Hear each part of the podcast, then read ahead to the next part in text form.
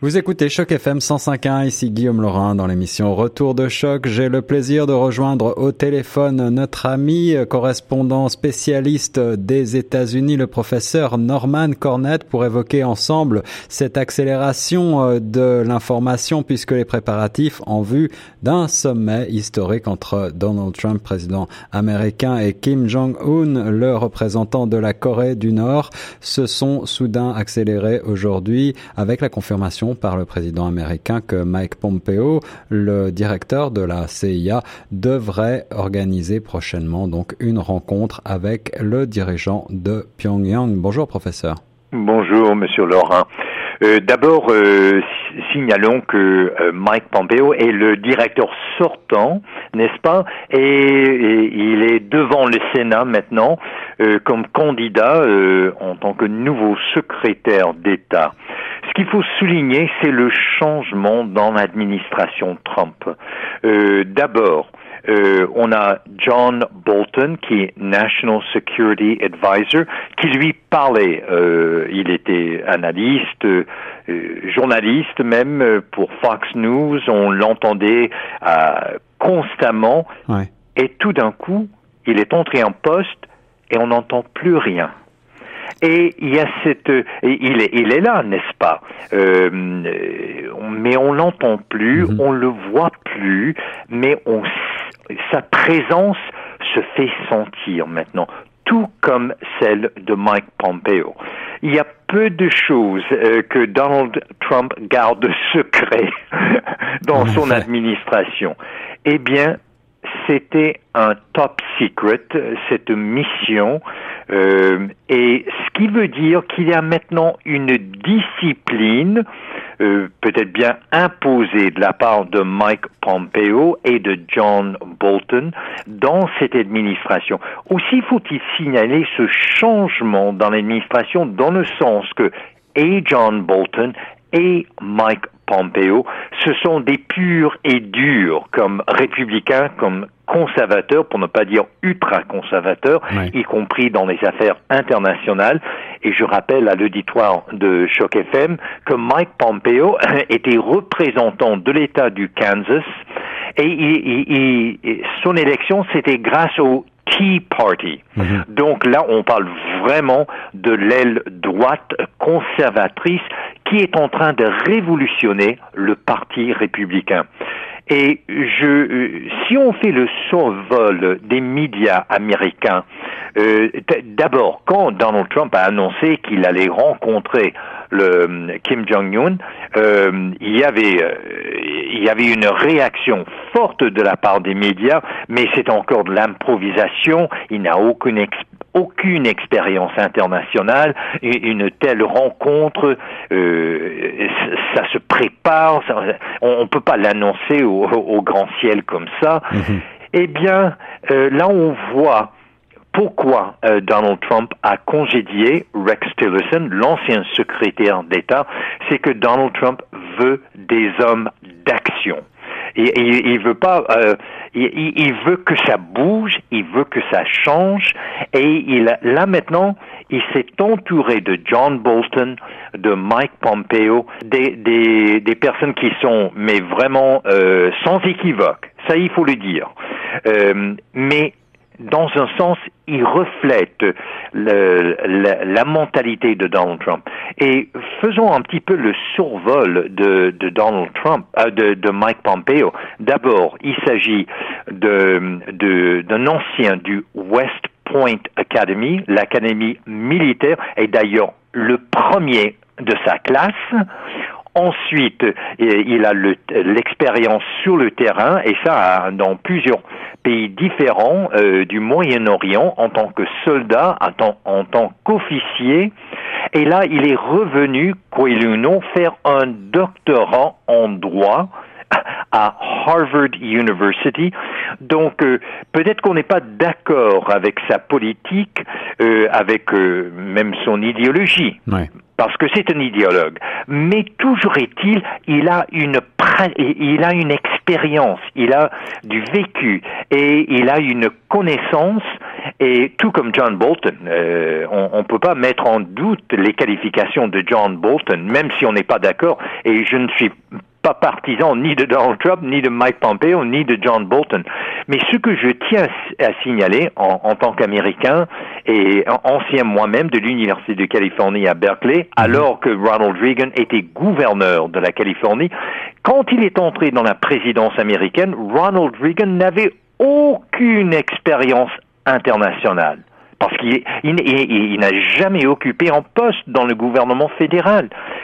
Mais ça l'a pas empêché de briser des barrières en diplomatie. Et c'est lui qui a ouvert tout grand le dialogue avec Mike, Mikhail Gorbachev alors que c'était euh, un anticommuniste et euh, il parlait de l'Union soviétique comme c'était des ennemis jurés Absolument, mais ça l'a pas empêché de faire la paix. Et, il n'y a pas si longtemps, ici sur les ondes de Choc FM, on, parlait du Corée du Nord, des fusées, des, des, des essais nucléaires, et rappelons, rappelons que cette zone entre le Corée du Nord et Corée du Sud, c'est la zone la plus militarisée sur la planète Terre. Donc les enjeux sont énormes.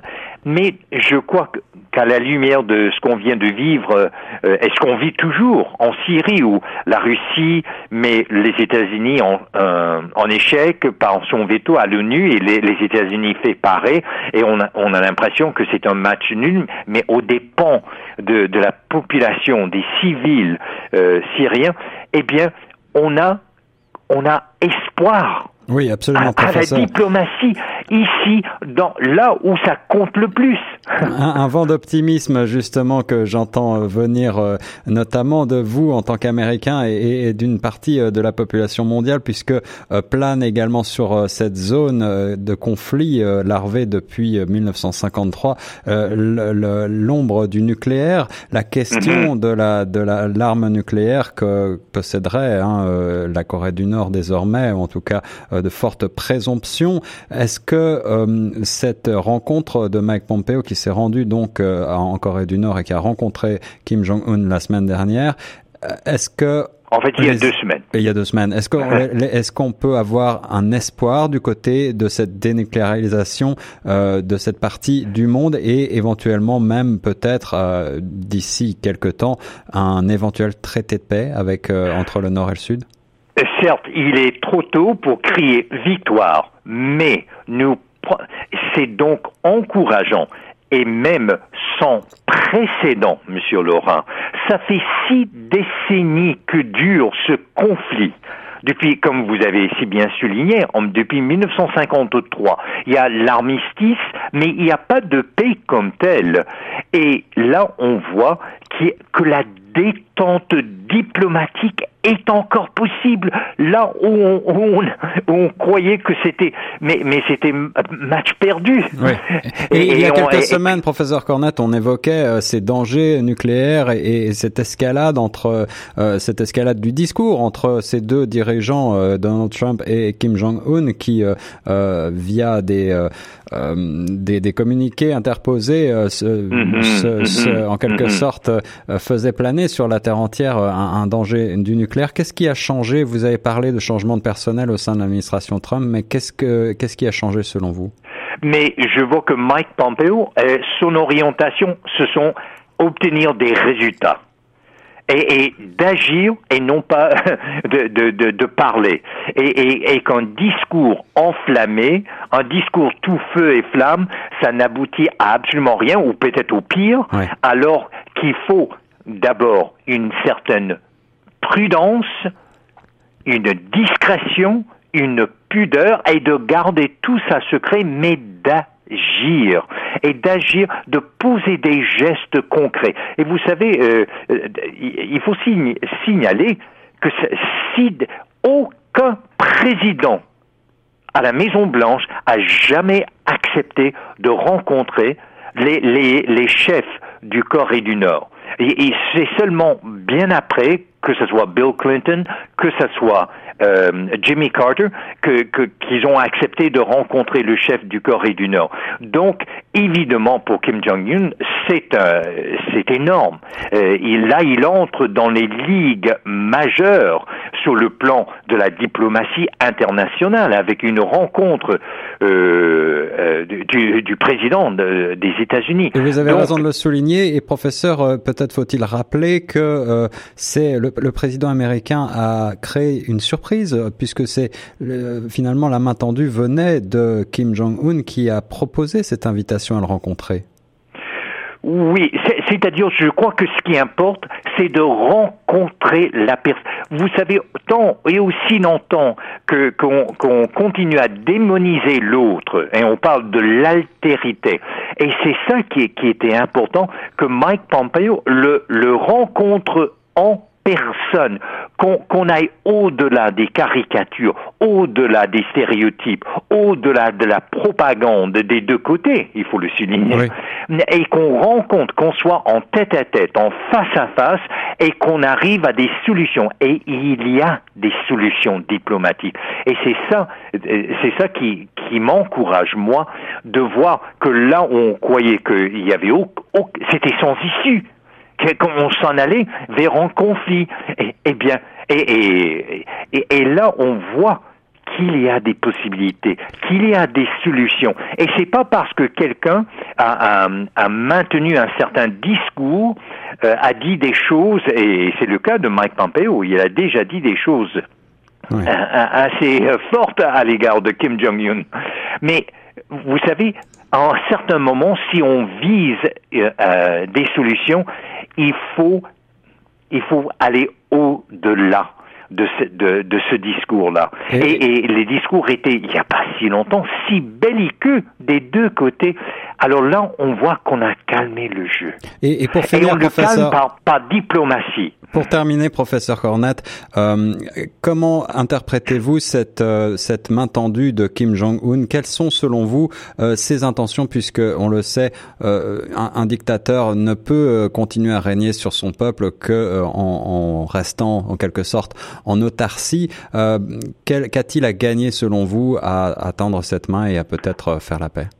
De devenir normaliser les relations internationales, les relations diplomatiques, et, et là on parle même, il y, a, des, il y a des, il y a des pourparlers entre le président du Corée du Sud et du Corée du Nord de dénuclé, dénucléariser le, le, la péninsule coréenne. Donc on voit qu'il a tout à gagner de, de, de se joindre au rang des pays de, de l'ONU et de devenir membre à plein titre de la communauté internationale.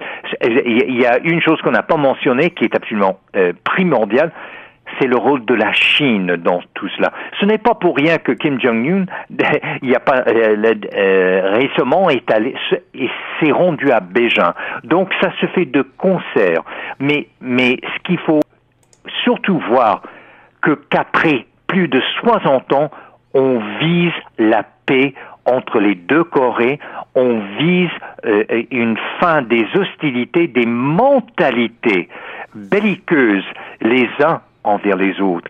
Alors c'est donc encourageant et, et tout, euh, tout à fait l'opposé de ce qui se passe actuellement en Syrie. Mais il y a des solutions. Quand il y a des problèmes humains, eh bien, il y a des solutions humaines et ça passe par, la, par le dialogue.